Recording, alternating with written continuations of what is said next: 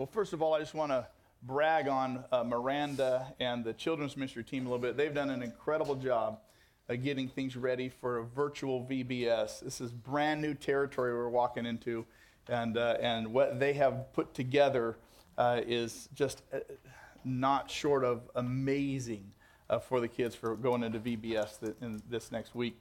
Um, and everything outside and the the free snacks and taking care of the kids on the playground. And she's just doing a fantastic job, as is her team. Yeah, you clap for her. That's all right. That is a good thing, man. Super proud of her. Uh, and the rest of the team just making stuff ready for people who want to sit outside and, and enjoy church on the little patio area under shade. That is, I said that, you know, you can sit out there if you want to be obedient and sit in here if you want to be normal, and it's all good, however you want to handle that as far as we're concerned.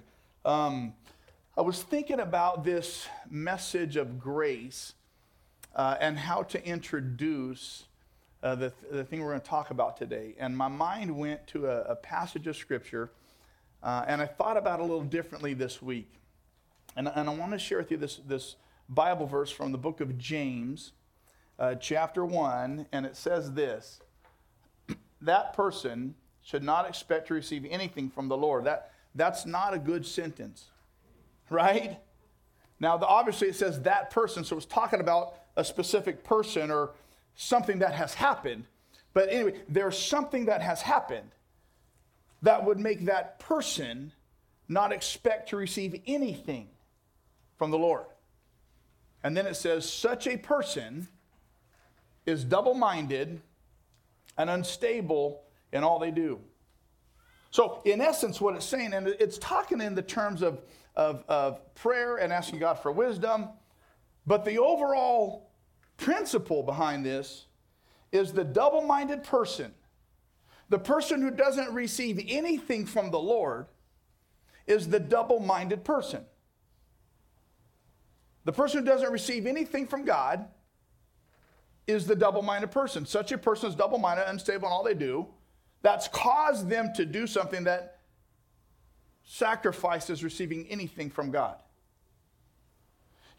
Here's, here's my fear is that some of us have positioned ourselves outside of receiving favor from God without even realizing it.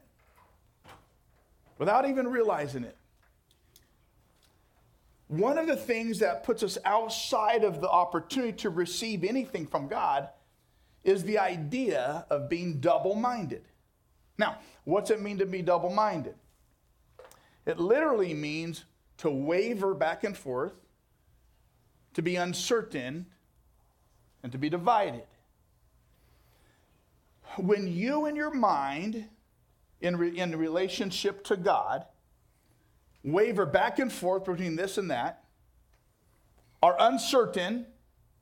Well, sometimes I believe, sometimes, I, and then sometimes I think, and then other times, are divided.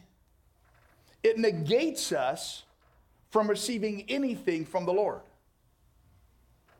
So here's, here's what this how, how, how I relate this to grace. Now, we talked about in this series the difference between law and grace between what I do and what God has done. And relying on God and His favor apart from what I do. So when we vacillate between law and grace, when we vacillate back and forth between performance and favor, we forfeit the opportunity to receive anything from God. As we've been talking about grace, one of the things that I've tried to, to, to, to drive home is to rely on God's grace apart from our behavior for his favor. Like we can't earn, we can't be good enough to earn God's favor.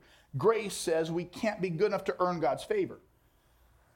And we become double minded when sometimes we're like, no, I get that. That's awesome. I'm just going to rely on God's grace. And then other times think, no, no, no. I'm going to do everything right so that God will act on my behalf. That's double minded, going back and forth between law and grace. And when we live that way and start to think that way, it removes us from the possibility of receiving anything from God because we're double minded. You understand? most of us, most people in church,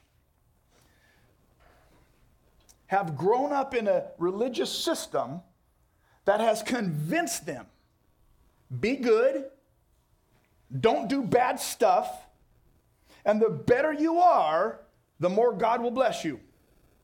Right? Right? That's most of the religious system we've grown up in.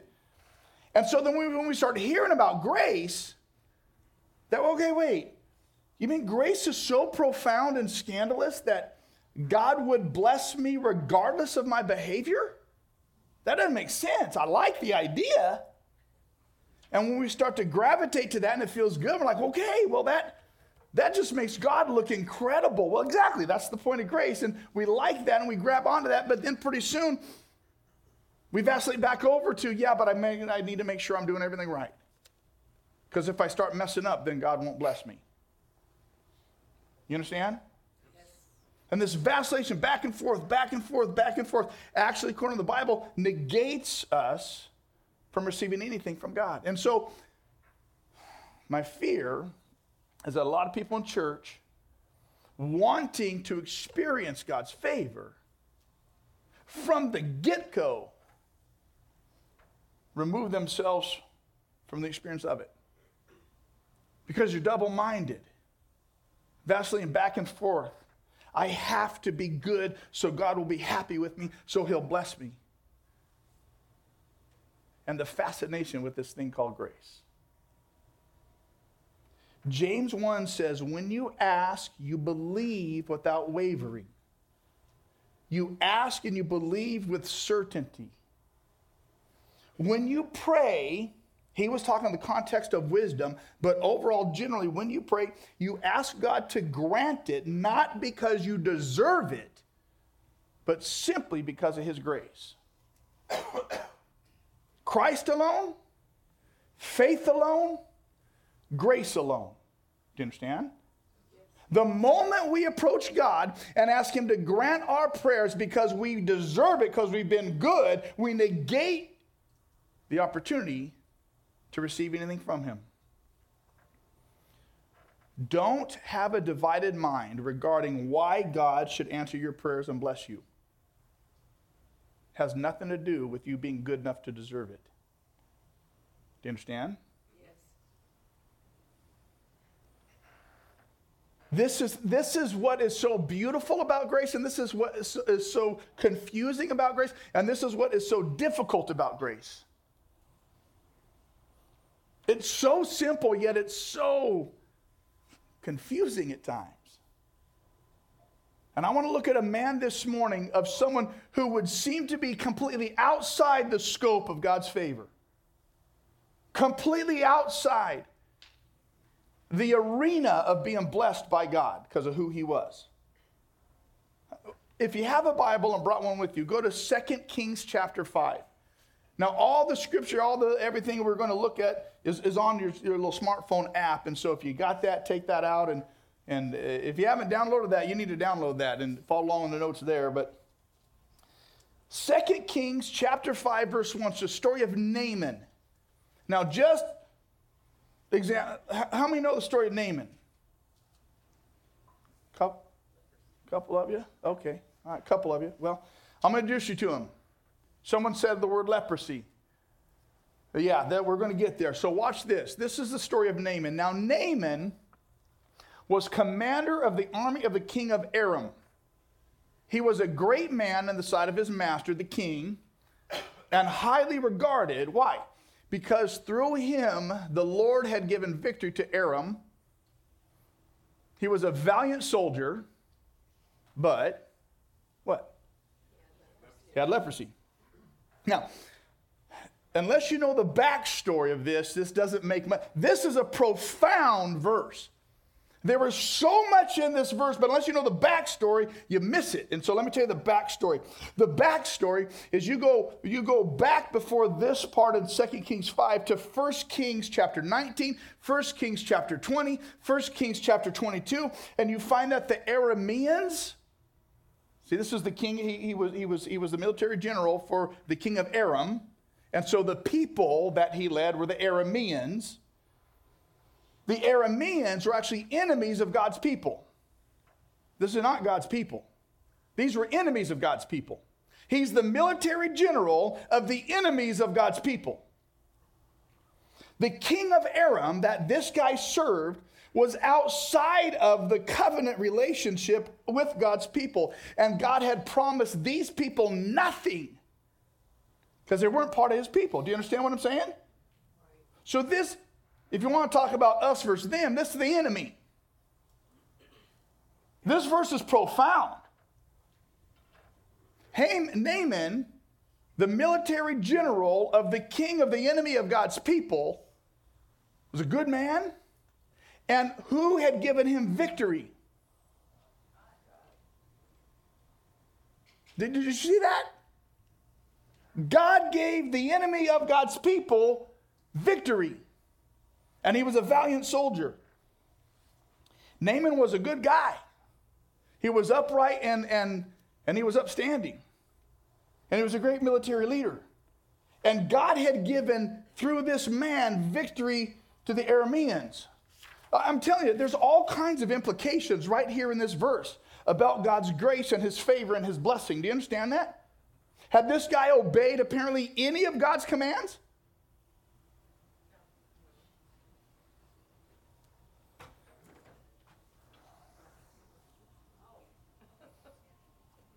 This isn't hard to understand at this point.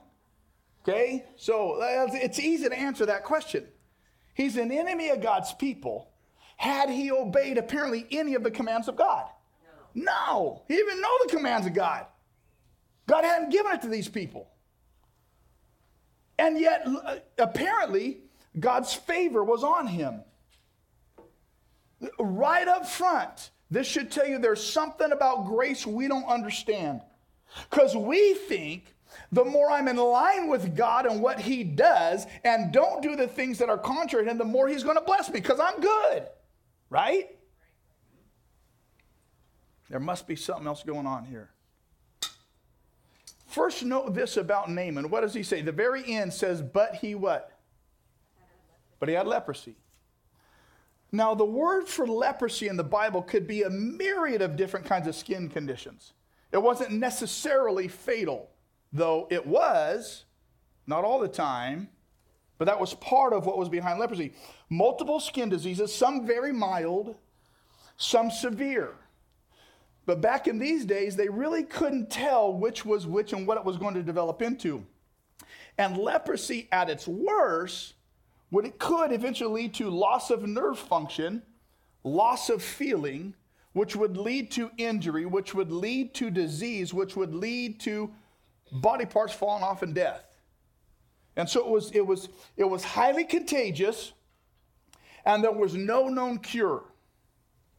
And Israel was the first nation through the direction of God to quarantine those with leprosy.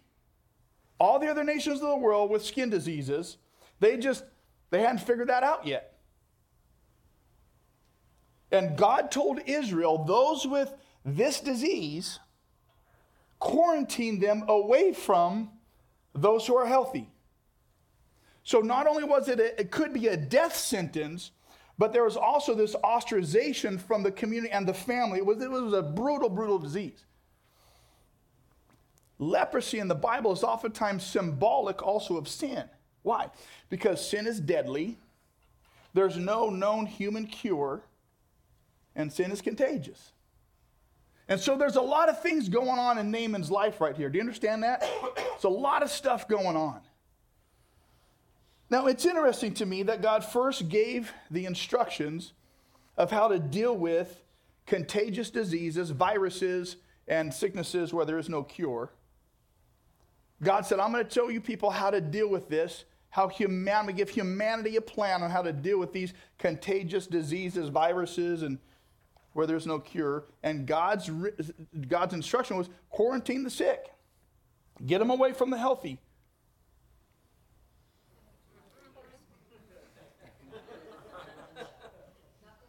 I, I, was talking to Jeff yesterday, and I said, Boy, Jeff, I, I could really get political in this message if I wanted to.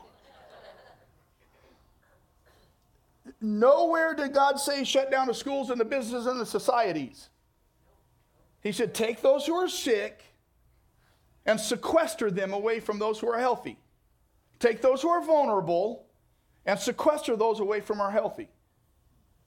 Never has it been medically sound nor effective to quarantine the healthy.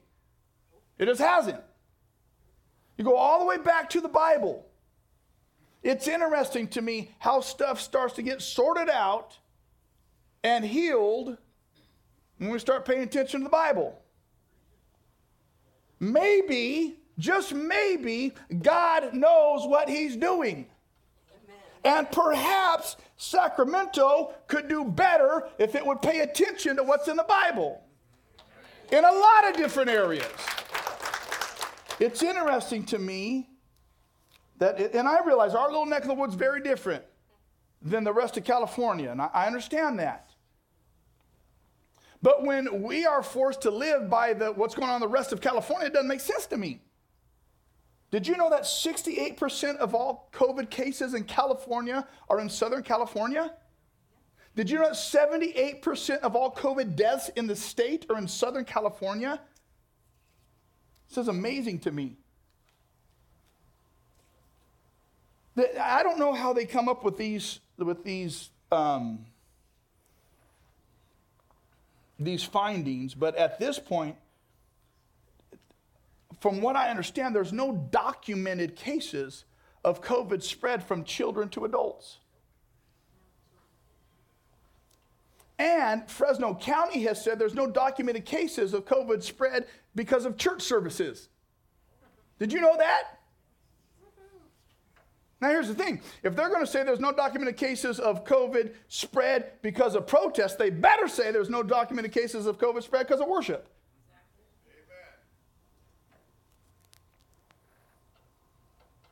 It's so minuscule a number of any child that has died from COVID, the young have a higher chance of drowning death than COVID death.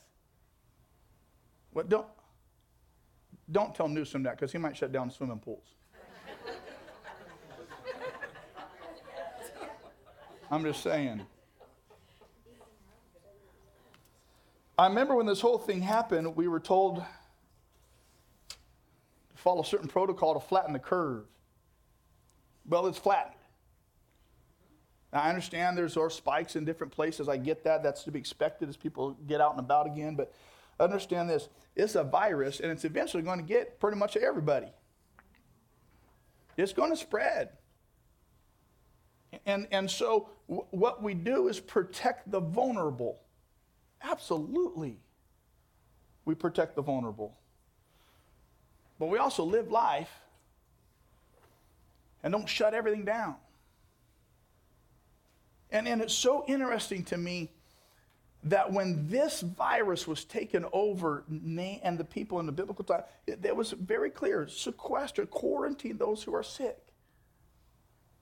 And the rest you go about your life and rely on God. And if it gets you, it gets you.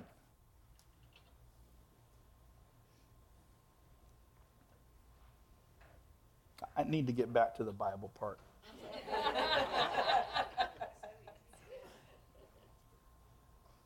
look, look, at verse 2 and 3. Now, bands of raiders. The raiders. We were taking our son back to college uh, this last week. And we drove through Vegas up to Colorado, and I was asleep during that time. And uh, he pulls out his phone the next day. Says, Hey, Dad, you want to see the biggest toilet bowl in the country? I'm like, Well, yeah, that's great.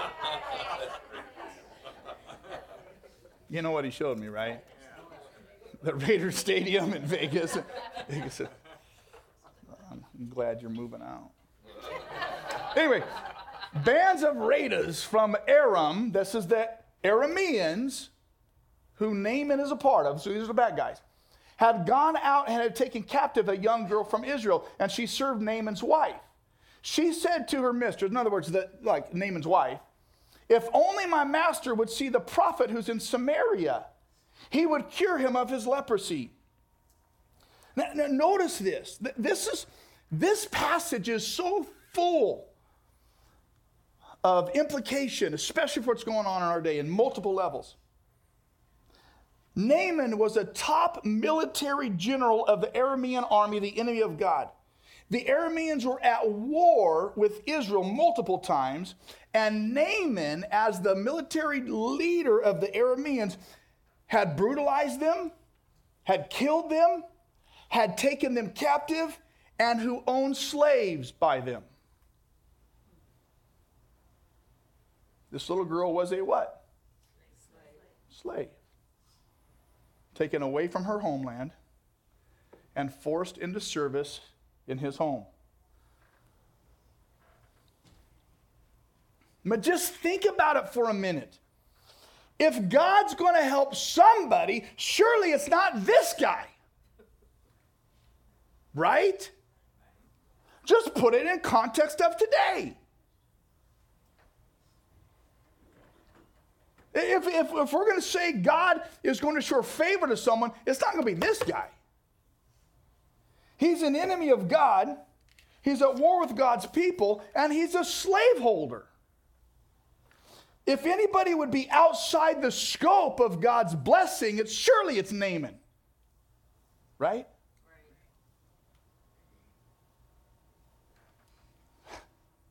But we just read that it was Naaman that God gave success to.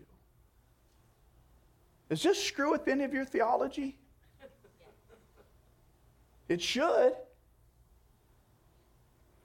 Watch this. Who was the first person to help Naaman?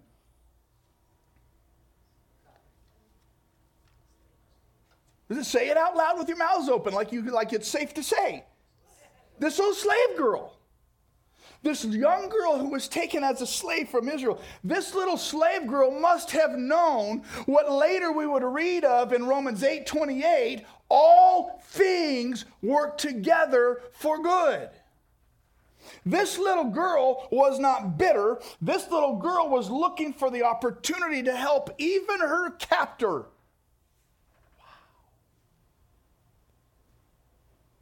How crazy is grace? What would make this little girl show grace to her captor?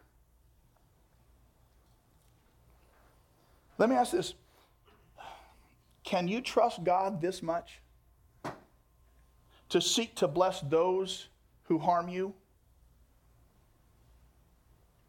Hmm? That's grace.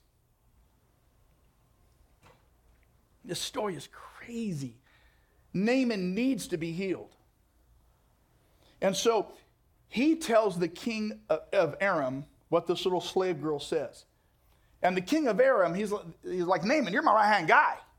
Like, for whatever reason, you got favor on your life, and I need you to get healthy. And so he sends Naaman, get this, he sends Naaman back to Israel with gifts of about $3 million of gold and silver and a bunch of nice suits. I mean, they like to dress large back then, you know what I'm saying? And so he sends all this stuff. And he sends the military general back to the land that he had destroyed, give, with gifts for the king that he had beat, to the relatives of those he had taken captives as slaves, and asked for help. What would your response to Naaman be at this point? Hmm? What would it be? It seems like God has him exactly where he wants him to settle the score. Right? Wouldn't that be our opinion of it? Finally, dude gets what he deserves. So the prophet Elisha hears that Naaman has come, asks the king for help, and the king's response was, Who am I, God? Have the power over life and death? I can't help you. And, and Elisha hears about this whole discourse and hears about Naaman's plight. And Elisha, the prophet of God, sends word to the king. And this is what Elisha says Have the man, Naaman, come to me, and he will know that there's a prophet in Israel. So Naaman went with his horses and chariots and stopped at the door of Elisha's house. Elisha sent a messenger to say to him, Go wash yourself seven times in the Jordan, and your flesh will be restored and you'll be cleansed. Naaman shows, he's a military general, right? Now, he's got all the stuff. He got all the strap. I mean, he is loaded up. He comes with the royal entourage, all the chariots and horses, all his like military stuff, and he shows up at Elisha's doorstep with all his array of power, all his array of prominence, in essence saying, if anybody deserves to be helped and healed, I do. That's what he's saying. And Elisha, hearing that Naaman's there, doesn't even go out to see him face to face. Sends a me- he doesn't even get from his desk. Sends a messenger to go talk to him. Now, I, I, I don't expect this to go over very well when the military leader of a nation shows up in all his array and asks to talk to a little old prophet. And a prophet sends someone, one of his, you know, guys to go talk. I know how upset y'all get when you want to talk to me and I send someone else to talk to you. I know how much you all think that you have a direct line to my life anytime you want. and I know how much you get upset when you want to talk to me on Sunday morning before I'm going to preach about your cat and your dog. I don't know. It just like it just. And so and so Elisha's like, look, this ain't about me, it's about you and God. So go handle your business, how to take care of it. How do you think Naaman responded to Elisha's diss of him? Same way you respond when you ask to talk to me, and I make you talk to Heather or Jeff.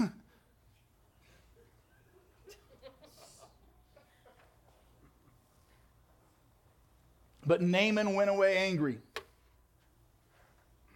He said, I thought he would surely come out to me and stand and call on the name of the Lord his God and wave his hand over the spot and cure me or something.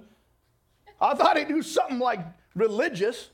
I thought he'd do something churchy. I thought he would like get his big pointy pope hat and his big pointy pope ring and like sprinkle some, some water or something. Are not the Abana and Pharpar, the rivers of Damascus, better than all the rivers of Israel? Couldn't I wash in them and be cleansed? And he turned off and went off in a rage. Naaman was upset that Elisha wouldn't see him personally because he thought he deserved it. He was upset that he had to go wash in the Jordan River. Jordan River's a muddy, old, nasty river. He's like, I got, I got cleaner rivers back in, the, in my homeland. Why, why'd I got to jump in the, in the old ditch bank? And he was proud. You want to know what happens in pride? God gives grace generously. God opposes the proud and give grace to the what?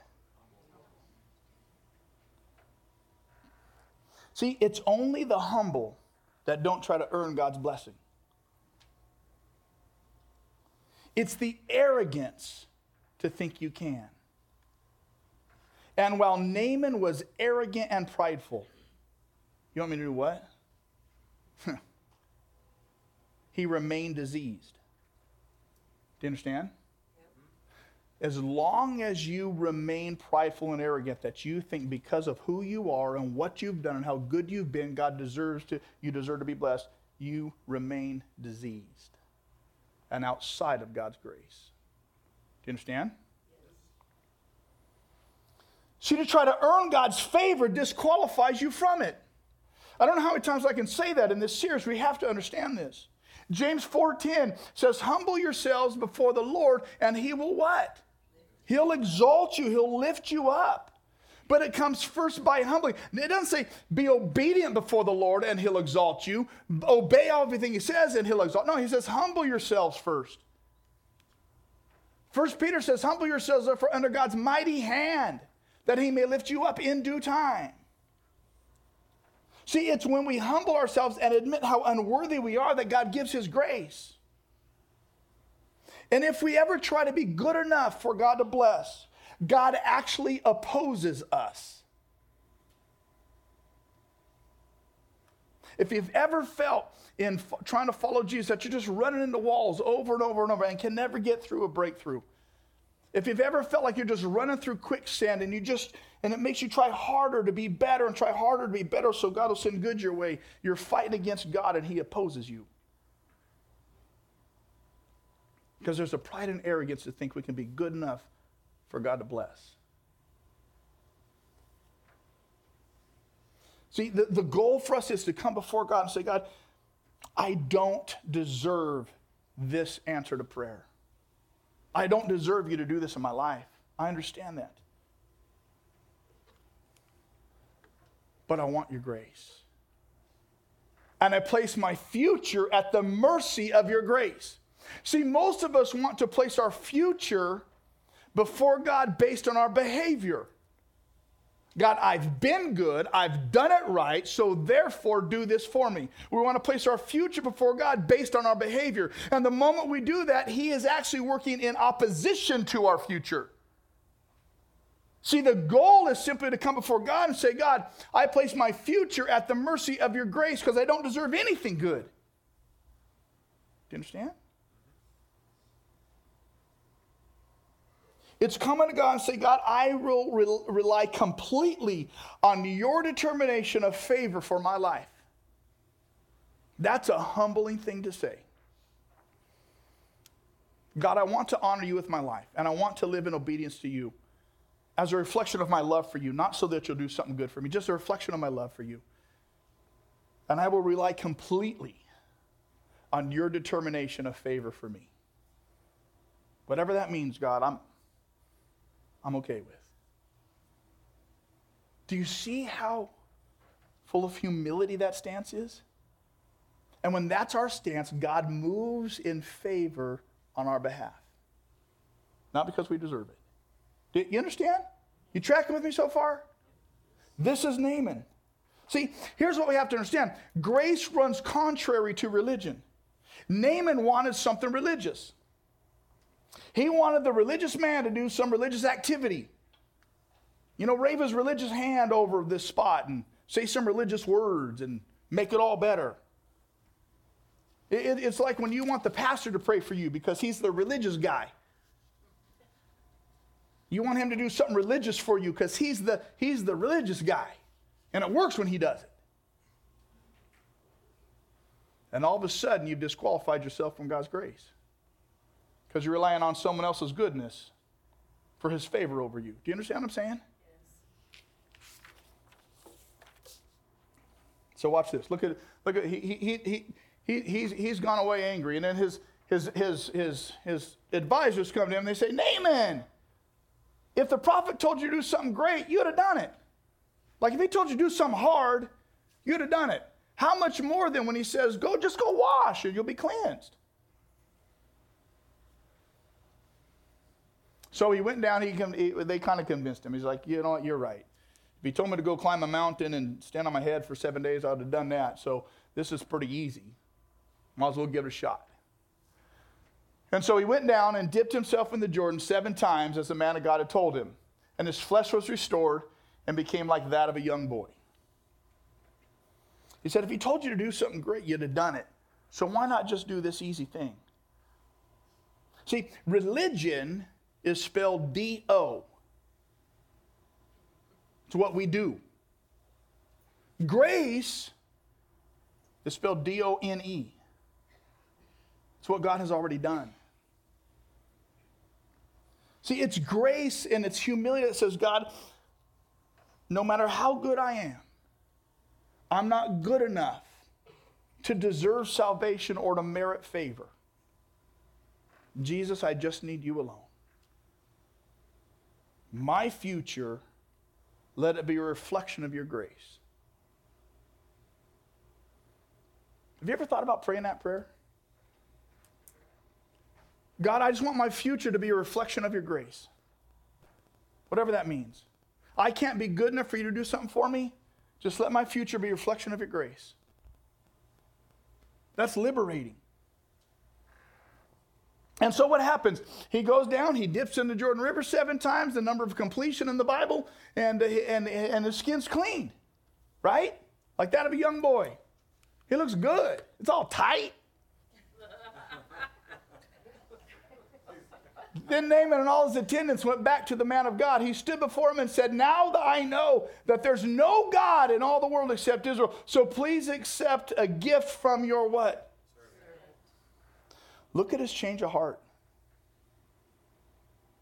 before he rolls in with all this arrogance and pride. And now, what's he call himself?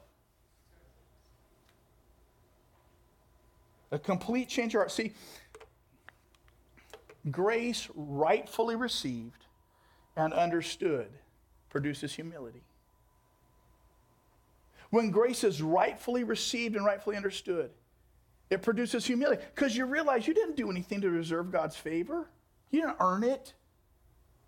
So humble yourself. When you realize that the blessing that you have is not because of your merit, that realization is it's, it's humbling. And then it puts you in a position to receive more blessing from God because you're humble. When Naaman's heart was wavering and divided, he remained diseased. When he chose to rely on God's grace, he was healed. And so, what's his response? He wants to give Elisha a gift for healing him. And, and, and the story goes on where Elisha's like, Look, I'm not going to accept nothing from you. I don't, I don't do this for the, for the money stuff. You don't, don't pay me. I didn't do it. God did. And so Naaman asks him, he says, he says, if you're not gonna, gonna receive my gift, he said, please let me, your servant, be given as much earth as a pair of mules can carry. For your servant will never again make burnt offerings and sacrifices to any other God but the Lord. But may the Lord forgive your servant for this one thing. When my master enters the temple of Rimmon to bow down as he's leaning on my arm, and I have to bow there also, when I bow down in the temple of Rimmon, may the Lord forgive your servant for this. So here's what he's saying. He said, Let me take back as much dirt from Israel as two mules can carry, because they, under, they believed back in those days that God in, inhabited the land of the nation where that God, like he God lived in a nation. And so he lived in that dirt. So he wants to take dirt with him back to his homeland so he could kind of take God with him. And he says, just, just make sure this is okay. I, I'm the king's right hand man, and the king worships in the false temple of Rimmon, this false god. He says, and I know God probably doesn't want me to, to do that anymore, but I have to go with him. It's part of my job. And he leans on my arm, and when he bows down on his knee, I have to bow down with him. And I know God probably doesn't want me bowing my knee to a false God, so is it okay if I do that? Do you understand? Basically, he wants to know the boundaries of law and grace. How far can I push this? We've done the exact same thing. How much will God let me get away with? Where's the line in the sand? Right? How much can I do and still be right with God? That's what he's asking. Can I drink one? Can I have two? Can I have three? Can I have seven? Can I hold hands? Can I hug? Can I kiss? Can I, huh? if I'm lying, I'm dying. We've all asked these questions. He says, I want to know what's allowable.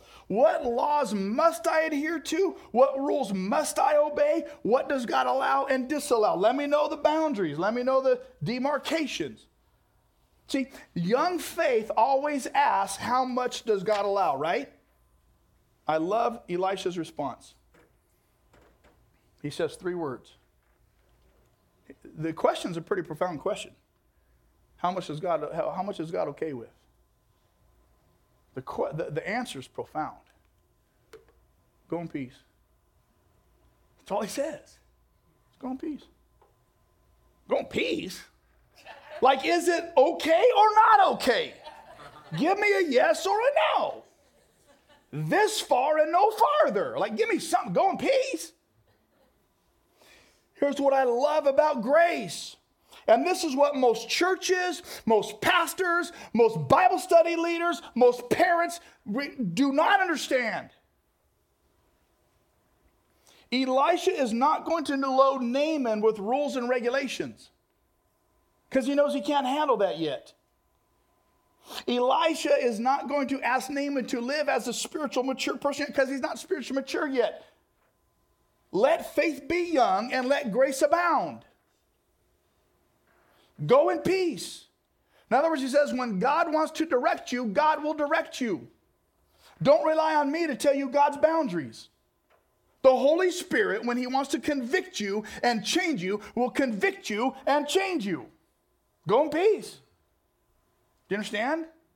This is so contrary to how most every church and every Bible teacher and every pastor and every Sunday school leader has taught us.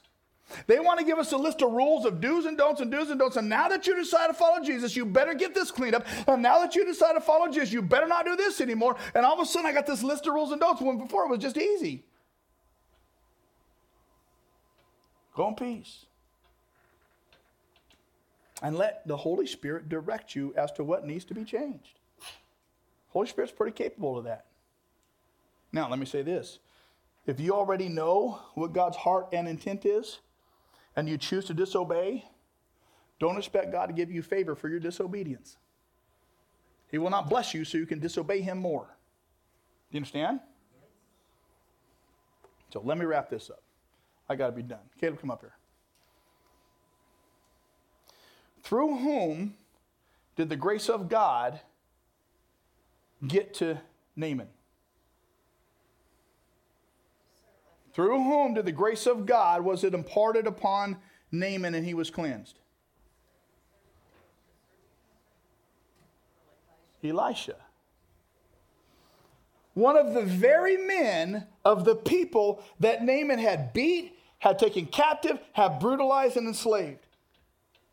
It was from a man from the very people who had been wronged, who had been brutalized, who had been enslaved, that was the channel of grace given to this man. Just like it started with the little slave girl. So at some point, we have to ask ourselves what about those of us who, at the hands of other people, in one way or another, have been brutalized, have been hurt, who have been enslaved, and then are asked to be vehicles of grace to our own captors.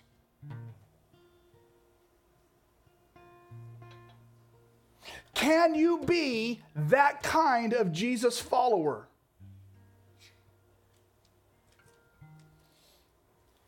Do you see how scandalous grace is? That the very ones who had been brutalized, the very ones who had been harmed were then asked to be the vehicles and the channels of grace to the one who had done the wrong. But listen, isn't that exactly what Jesus has done? Those of us who were responsible for his crucifixion then come to him and ask him for favor.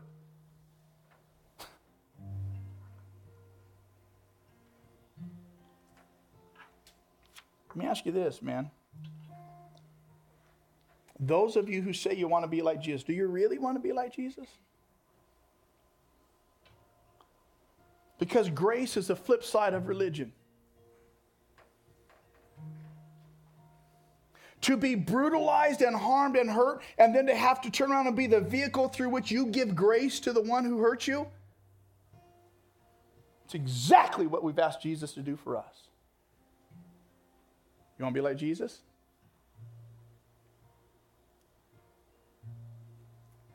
You know the crazy part about this whole story? We learn later in Luke 4 there were many in Israel with leprosy at the time of Elisha the prophet, yet none of them people got healed. Only who? Okay, wait. God had a bunch of his own people? People who were living according to the law, according to the rules? There were plenty of God's people who needed to be healed. Why Naaman? Why Naaman? Because he was an example of the will and the desire of God to save and bless people who don't merit it. Guess who you and I are? We're Naamans. Later, we learn in the Bible that the Arameans would later then go a fight again against God's people. And Naaman was still a part of the military force against Israel. So God healed him, and then he went and turned on God's people again. Why would God save and heal and restore one who was going to be a problem for God's people? This is how crazy grace is.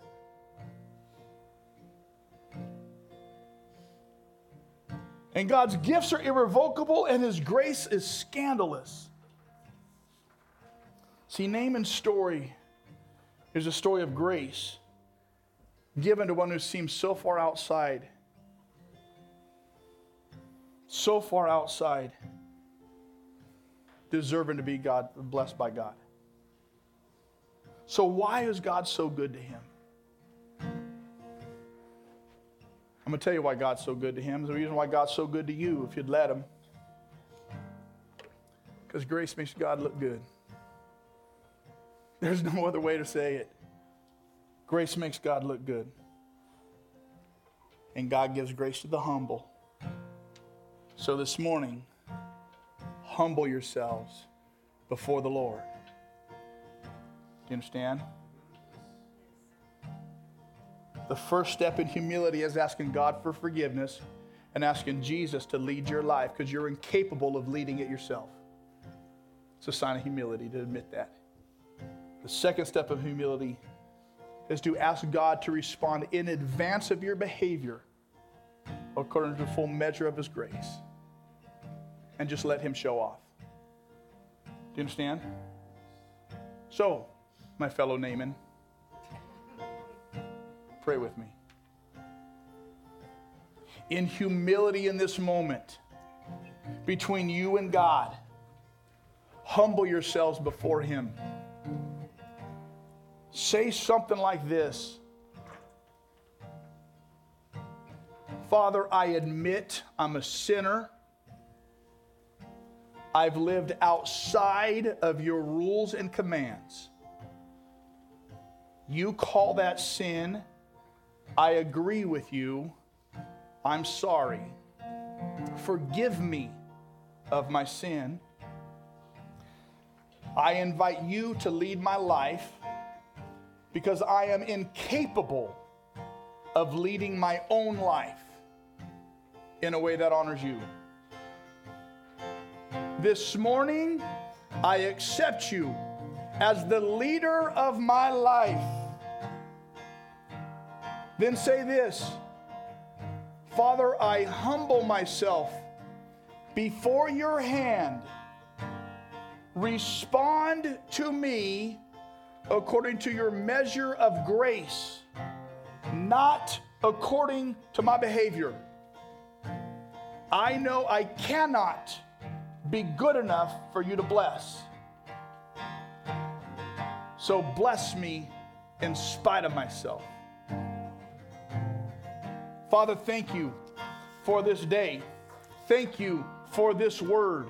This word is alive and active, sharper than any two edged sword. The mysteries of Christ are inexplicable, they're unexplainable. Would you give us grace to understand how magnificent, how marvelous, how scandalous is your grace? May we never try to earn your favor anymore. May we draw a line in the sand and say, God, if anything good comes my way, it is simply at your hand because of your grace. Father,